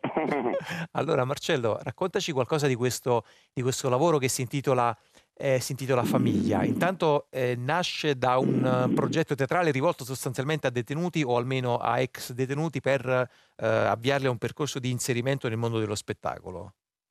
è rivolta a tutti. Mm, vabbè sì, certo, il pubblico è per chiaro. tutti, sì, è certo. rivolta a tutti, cioè, sono cose che conoscono tutti, che si parla delle famiglie, delle situazioni familiari e, e- e dei fantasmi che, si- che sono presenti in tutte le famiglie, cioè nel senso in famiglia si parla di persone che c'erano una volta, di storie, di fatti accaduti e quindi questo è uno spettacolo che parla di cose che conosciamo un po' tutti. Senti, entriamo, Sì. insomma, Beh, finisci, finisci, vai. eh, e quindi niente, eh, eh, sì, siamo stati a- qui a Teatro Nest, bellissimo, c'è questa parete bellissima dove c'è anche una frase di Edoardo De Filippo, vedo. Ah. Teatro significa vivere sul serio quello che gli altri nella vita recitano male. Mm. È pieno di frasi, di cose, tutte qua. Non nasce teatro laddove la vita è piena, dove si è soddisfatti. Insomma, tutte, tutte che... Che è una, che è una bella frase che co- Insomma, co- immagino che tu recitano ruoli condividerai. di eroi perché si è vigliacchi, si recitano ruoli di santi perché si è carogni, ma più di tutto si recita perché altrimenti si diventerebbe pazzi. Va bene, allora Insomma, intanto qua siamo all'est, già siamo abbastanza sulla via della pazzia, no, non penso. eh, eravamo all'est, insomma, Allora Marcello, ascoltiamo insieme a te un momento dallo spettacolo, poi torniamo e proviamo a commentarlo, commentarlo assieme. Lo spettacolo è Famiglia, è andato in scena appunto a Napoli. Valentino Esposito, sì. Esposito. eh, con tutti i ragazzi attori professionisti. Vabbè. Ascoltiamo un momento di questo lavoro Famiglia. Ok. Mi serve un padre. Sì, un padre. Tu, che fammi padre, dai. No, eh. E te, un attimo. Manco te. Non ci si crede. oh. Quando ti serve un padre non ci sta mai. Facciamo che siamo in un sogno. Dove tu sei morto io sono vivo. Siamo solo io e te. Io che sogno a te morto. Che non lo sai che i morti vengono in sogno. Che ne sai che non ci vedono? Ti dissi che non ci vedono, azzettati. Ah, non ci vedono, ma ci sei tu. Ti sento io, azzettati. Ma come funziona, scusami? Azzettati. Guardala che bella con quel vestito. Come gli sta bene.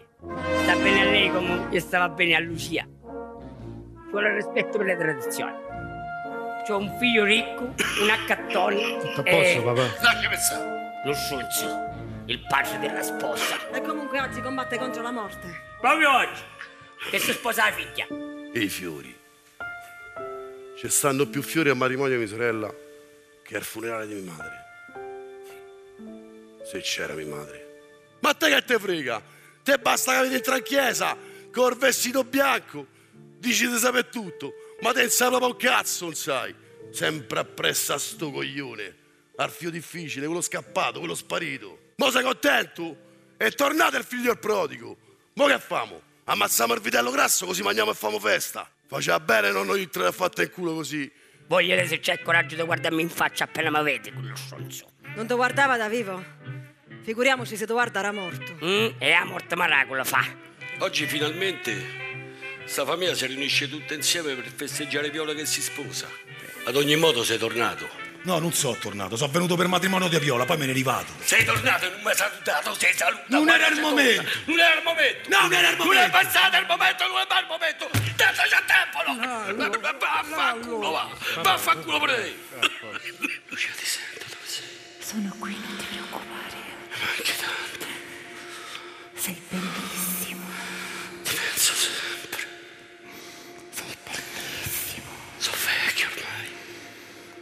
Stai tranquillo, ci sono io. Hai visto? Pure oggi Alessandro non mi ha salutato. Ora si spengono le luci e ora potrei fuggire, ma dovrei farlo ora, subito, immediatamente, nell'oscurità. Sono tutti così lontani, disumani, presi dalle loro colpe e dai loro desideri. Ma sono proprio queste colpe e questi desideri che ci hanno incatenato, ci hanno intrappolato. A questa galera non c'è salvezza per i figli.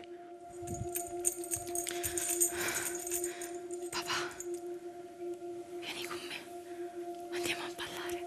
Vieni. Io e te insieme. Vieni a ballare con me, ti prego.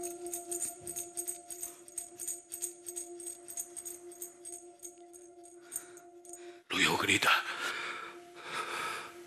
E io non rispondo. Non gli ho da dire che è certo che no, che non è colpa sua. Non ne sono capace. Non lo so neanche abbracciare, non lo sapevo fare quando ero piccolo. Quando non veniva a salutarmi, e io restavo sulla porta ad aspettare.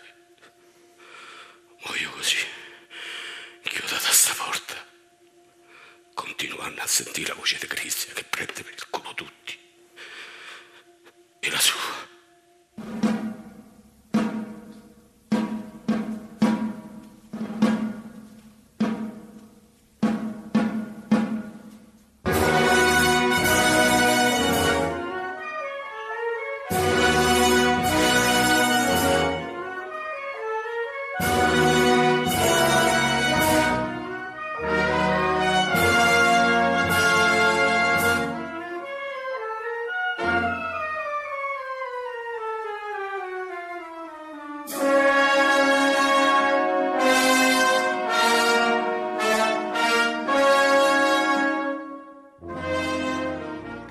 Questo era un eh, breve momento dallo spettacolo Famiglia, è andato in scena a Napoli al Nest di San Giovanni a Teduccio lo scorso 31 gennaio, realizzato dalla drammaturga e regista Valentina Esposito con Marcello Fonte che ci sta ascoltando al telefono. E intanto senti Marcello, tu era un teatro che conoscevi il Nest, è la prima volta che ci sei, ci sei stato, che Eh, impressione io ne lo hai avuto? conoscevo, Ah. era la prima volta che ci andavo e devo dire la verità, sono rimasto molto colpito, molto colpito, ehm,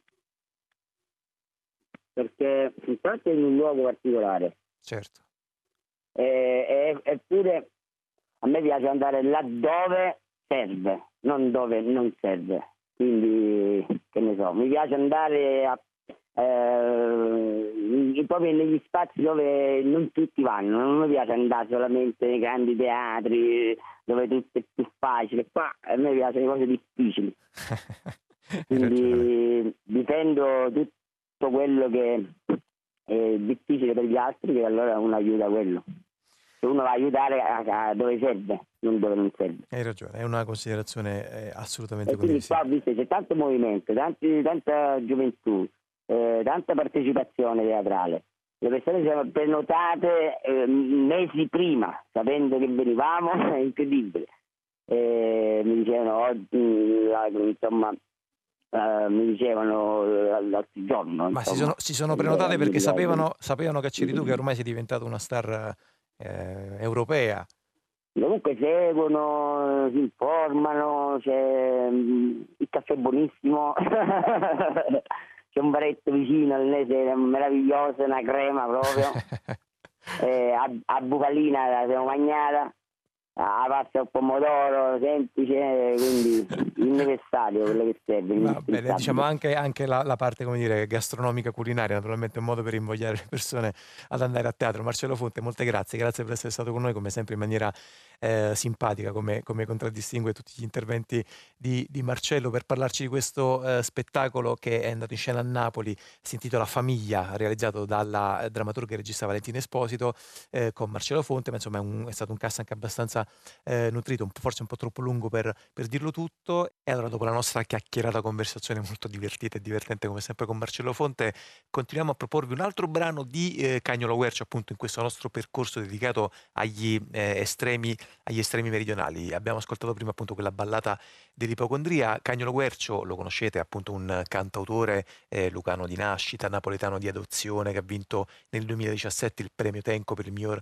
album in dialetto, ehm, ha un modo di intendere appunto la canzone napoletana, soprattutto la canzone classica napoletana, in maniera molto anche giocosa. Eh, la, la guarda, la tallona da vicino, eh, la rispetta naturalmente come sempre anche giusto, doveroso fare con quello che è venuto prima, però senza mai avere nessun tipo di, di timore de- de- reverenziale. E allora in effetti diciamo mh, un po' deriderla, un po' prendersene gioco è anche un modo appunto di rivivificarla, di ridarle di ridarle nuova vita. Per esempio, il brano che state per ascoltare adesso, un brano classico della tradizione napoletana, 1934, Libero Bovio, però come sentirete appunto Cagnolo Guercio con ehm, Peppe Servillo e con Maria Pia De Vito prova a ridare un nuovo, un nuovo senso a questo, a questo brano, appunto a questa, eh, a questa passione e, e lo fa appunto come sempre con il suo dialetto, il suo dialetto un po' mescolato, un po', un po' ibridato, che sembra un dialetto napoletano, però poi si vanno a leggere i testi dei libretti, in realtà poi eh, i puristi della lingua naturalmente non riconoscono assolutamente nulla della canzone, della canzone classica eh, napoletana. Allora adesso eh, nella nostra domenica pomeriggio, nel nostro percorso dedicato agli estremi meridionali, ascoltiamo questo rifacimento, ripeto, 1934, di un classico di Libero Bobbio che è Passione alla maniera di Cagnolo Guercio con Peppe Servillo e con Maria Pia De Vito.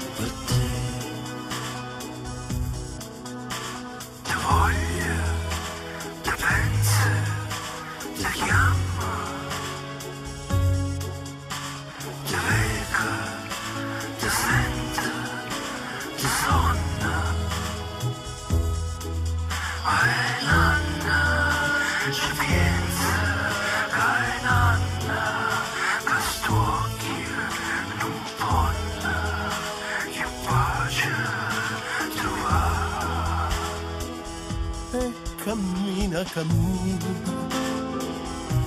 ma non faccia dove Io sto sempre non bevo mai vino.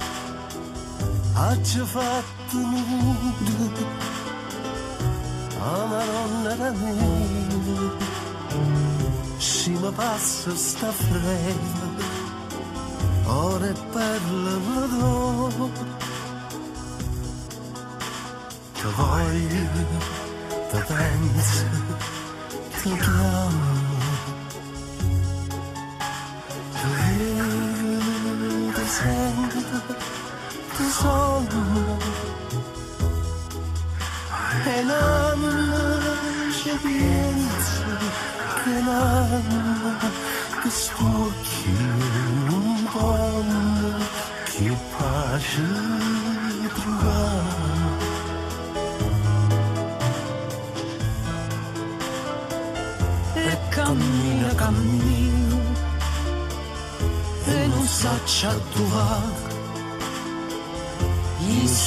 sto sempre ubriaco, ma non bevo mai vino. Ha già fatto un vuoto, a maronna ranera, si mi passa sta frera, ora è perla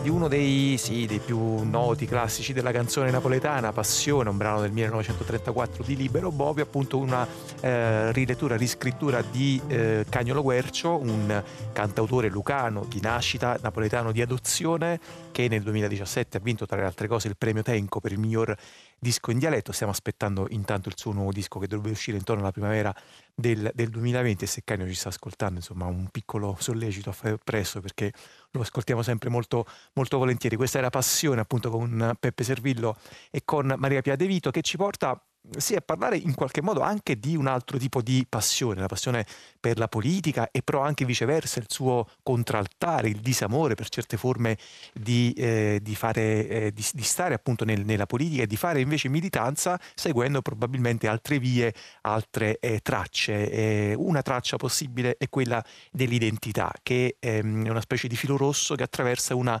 eh, mostra che potete andare a vedere fino al prossimo 29 febbraio a Roma in uno spazio che si chiama Album Arte, una mostra di un artista napoletano, un'artista sonora napoletana, eh, vive e lavora a Bruxelles, gira molto per il mondo, ha battuto molto il Mediterraneo, lo ha anche raccontato in diversi lavori, ci sta ascoltando al telefono e la salutiamo. Anna Raimondo, buon pomeriggio Anna, grazie. Allora, ciao eh, da Bruxelles. Ciao Anna, ben trovata. Allora, senti, questa mostra eh, non ho ancora detto il nome e ti chiederei di partire proprio da qua perché ha questo nome molto particolare che è Fronte Nazionale Naso Partenopeo. Ci spieghi che cosa significa e da dove, e da dove viene questo, questo riferimento così anche fenotipico al naso? Sì, allora, guarda, questa è una scritta eh, che io mh, qualche anno fa ho letto eh, nella funicolare da, Margellino, da Margellina a Posillipo, sì. eh, quindi c'era scritto Fronte Nazionale su uno dei due sedili, sedili e accanto qualcuno aveva aggiunto naso partenopeo. E ovviamente quando lessi questa frase me la scrissi e dissi un giorno ci farò qualcosa perché la trovai semplicemente geniale. Poi quando eh, Marco Trulli, che è il curatore che mi ha invitato a fare la mostra d'Album Arte, eh, insomma, mh, mi, ha, mi ha chiesto sul titolo della mostra e su cosa ci saremmo orientati, questa scritta è rivenuta fuori e ho detto Marco che dici se non la chiamiamo Fronte Nazionale Naso Partenopeo? Abbiamo cominciato a parlarne, l'idea ci piaceva e da lì eh, tutto è partito perché ho, ho, deciso di farmi una foto di profilo al mio naso, che è un naso abbastanza importante, perché ancora non sapevo bene cosa avrei fatto con questo titolo, però volevo, parti, volevo partire, volevo cominciare e quindi ho deciso di fare questa foto e da lì poi è nato tutto un lavoro grafico eh, di FNNP, quindi Fronte Nazionale Naso Partenopeo, eh, diventata una bandiera, quindi questa scritta con una tipografia eh, abbastanza destrossa, ehm, questo naso di profilo che è il mio e, ehm, e i colori giallo, ehm, azzurro e rosso che sono i colori della bandiera partenopea è, è, nata, eh, è, nata, questa cosa del FNNP. Ovviamente una volta con, cioè, con questo elemento ho detto vabbè cosa ci faccio, cioè, al di là dell'oggetto, al di là del divertimento co- cosa possiamo attivare e da lì poi l'idea di coinvolgere ehm, dei cittadini e delle cittadine eh, che vivono a Napoli, ehm, non tutti e tutte attiviste, ma soprattutto attiviste, eh, su un po' eh, la loro idea di cosa potrebbe essere stato questo fronte nazionale naso partenopeo. Eh sì, perché poi appunto hai- interviste. Hai realizzato interviste come, come spesso capita appunto nei, nei tuoi lavori, hai fatto, perché poi in generale un po' tutta la mostra, tutta Fronte Nazionale Naso Partenopeo è un viaggio che va dai lavori sonori ad atti performativi, a video appunto a, a tracce d'ascolto e, e- e queste interviste eh, rivelano anche delle cose piuttosto divertenti. Noi abbiamo provato a estrarre appunto qualcuna di queste testimonianze che Anna Raimondo ha raccolto con, questi suoi, con queste sue conversazioni appunto con questi suoi cittadini e cittadine napoletane e, e ne ascoltiamo adesso un frammento. Un profilo greco. C'ha un osso qua piatto che si sente e poi è uguale a quello di mia nonna. E questo fatto è importante perché io somiglio molto a lei, anche la mia storia somiglia molto a quella di mia nonna. proprio identico, spiccicato a quello di mio padre, di mia zia, il ramo famiglia di mia mamma, mi guarda fa come si brutto si tale e quale a patata, tu hai lo stesso naso. Grande, un grande naso. Purtroppo a 28 anni ho rifatto il mio naso, ho fatto in modo che ritoccassero il mio naso perché somigliava a quello di mio padre. E il naso di mio padre è il naso di un camorrista, del napoletano, del vesuviano, eh, col quale io ho avuto sempre un rapporto fortemente conflittuale. Posso dire soltanto che non mi piace molto, perché forse è un po' grande per il mio viso. Ehm, È un um, naso che mi permette di essere riconoscibile, è un naso che ogni giorno mh, descrive il coraggio che hanno le persone trans di essere anche comuni agli altri. Dai, è un naso fatto a Barcellona, è favoloso, vedi il profilo? Un bel nasino. Il mio naso è alla francese, tirato all'insù, è un po' grosso. Era un po' anche troppo francesino quando l'ha fatto, infatti l'ho dovuto, l'ho dovuto fare un po' di silicone sopra per eh, renderlo un po' più perfettino perché era molto scalato prima. Era molto molto francese. Eh, Il mio naso è un naso polacco, almeno in parte, ereditato da mia madre. Vedi, c'è una gobba, questa ce l'ha tutta quanta la famiglia di mio nonno, con dei nasi molto più importanti di questo. Il mio naso è, è storto in realtà, nel senso che mi ricordo bene il motivo. Preso una pallonata talmente forte che mh, tipo per un momento ho perso i sensi e poi mi sono svegliato che avevo questo naso storto. Ecco Anna Raimondo, un po' come succedeva per esempio al Moscarda di Uno Nessuno e Centomila di Pirandello, no? Cioè il naso è qualcosa che ci caratterizza, che ci contraddistingue, che un po' ci mette in imbarazzo, no? Si sente anche un po' l'imbarazzo nelle voci di queste persone che ha intervistato e però è uno degli elementi, appunto lo dicevo prima, della nostra identità, nel- del nostro porci e porgerci nel mondo. Assolutamente. E poi a me diverte anche molto il fatto che eh, c'è il naso ebreo, il naso francese, il naso, cioè indica anche una certa provenienza, no? questa cosa. Però nella stessa intervista c'è qualcuno, in particolare Giuseppe Aiello, che oltre ad essere un paleontologo è anche un attivista napoletano, che dice però bisogna dire che non, non è mai stato chiesto un naso eh, particolare per essere napoletano. E secondo me questo anche è vero, no? Cioè, quindi comunque quante cose possono essere rivelate da questo, da questo, da questo elemento. E quante cose E poi per- rischiano di diventare anche politiche, no? Per esempio, no? il naso camuso degli ebrei diventa, diventa uno stigma, no? Il, appunto il presunto, naturalmente, naso camuso degli ebrei diventa, diventa qualcosa con la quale eh, ci- um, si può contundere una, una- un'intera eh, popolazione. Assolutamente, assolutamente. E, mh, giusto dire appunto che, mh, come ti dicevo, il gruppo di persone che ho intervistato, la maggior parte sono degli attivisti, c'è per esempio Loredana Rossi eh, dell'Associazione Trans Napoli, c'è Loredana Fa- Falanga che invece è la presidente Arcigay, eh, ci sono anche altre figure, tipo, vabbè c'è Ivo Poggiani eh, che penso gli ascoltatori e ascoltatrici di Zazà conoscano. Sei è molto attivo nel territorio della, della sanità di Napoli, insomma. Esattamente, esattamente.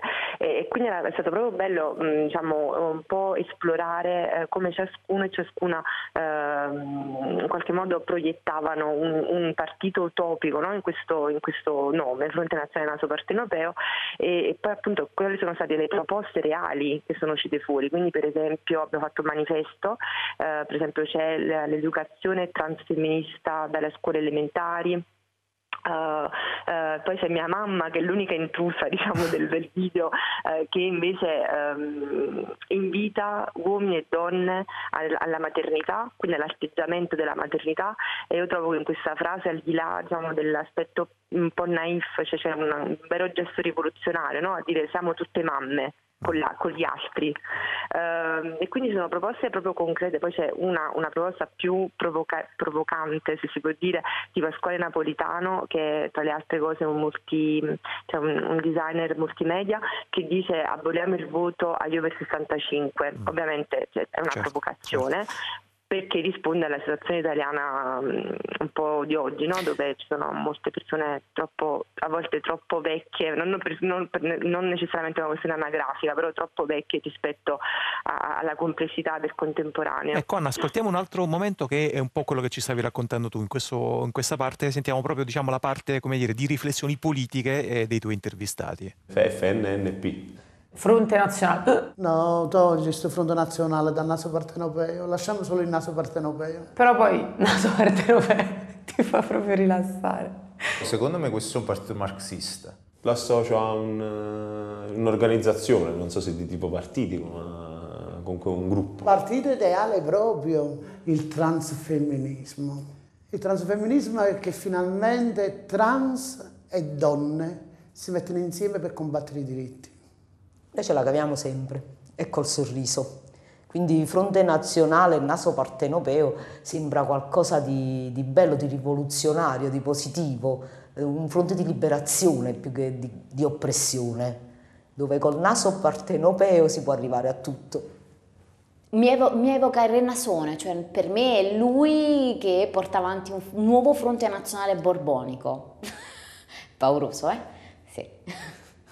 Abbiamo Partito Democratico come se gli altri non lo fossero, Forza Italia, olè, evviva, ma quindi eh, 5 Stelle batte la pesca e no, mi diciamo un po' di fantasia, adesso c'è anche Italia Viva che è un po' come vedere allo specchio Forza Italia, Italia Forza, Italia Viva, ma poi cioè, vedi quel simbolo, vedi quel nome e dici ok, quindi questi vogliono l'Italia Viva, anche io, ma non mi piacciono lo stesso. Fronte nazionale, naso portenopeo, ti potresti immaginare tipo un muro di Berlino che viene rotto a capate con il naso da qualcuno? Eh, non lo so, sì, però questa mi viene, mi viene carina, sì, come immagine mi, mi sta tornando in testa, sì. Un po' retorica, il naso che rompe il muro, normalmente il, il naso si incontra un muro si rompe il naso, eh, quello, il naso va usato per trovare a naso il modo migliore o per scavalcare o raggirare il muro o per abbatterlo, non per scassarsi il naso sopra, che è un po' il limite della nostra città.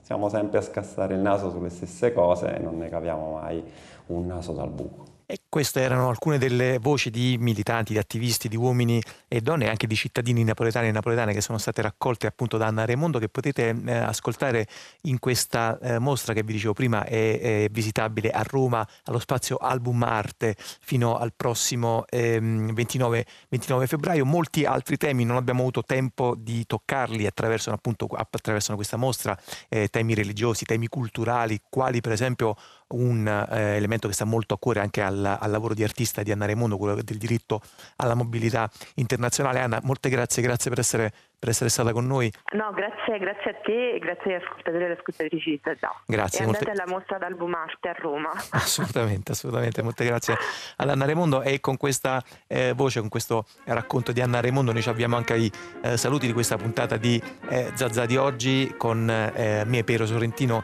in conduzione. Vi saluta tutta la nostra squadra, Lorenzo Pavolini e Daria Corrias che sono i nostri curatori, Mattia Cusano all'assistenza in console tecnica, Marcello Anselmo alla regia, Massimiliano Virgilio in redazione redazione. Se restate su Radio 3 avete tempo e modo per ascoltare Domenica in concerto e poi eh, la grande radio. Noi ci risentiamo tra una settimana come sempre alle 15, come sempre su Radio 3, linea al GR delle 16.45. Grazie della vostra attenzione. Ciao.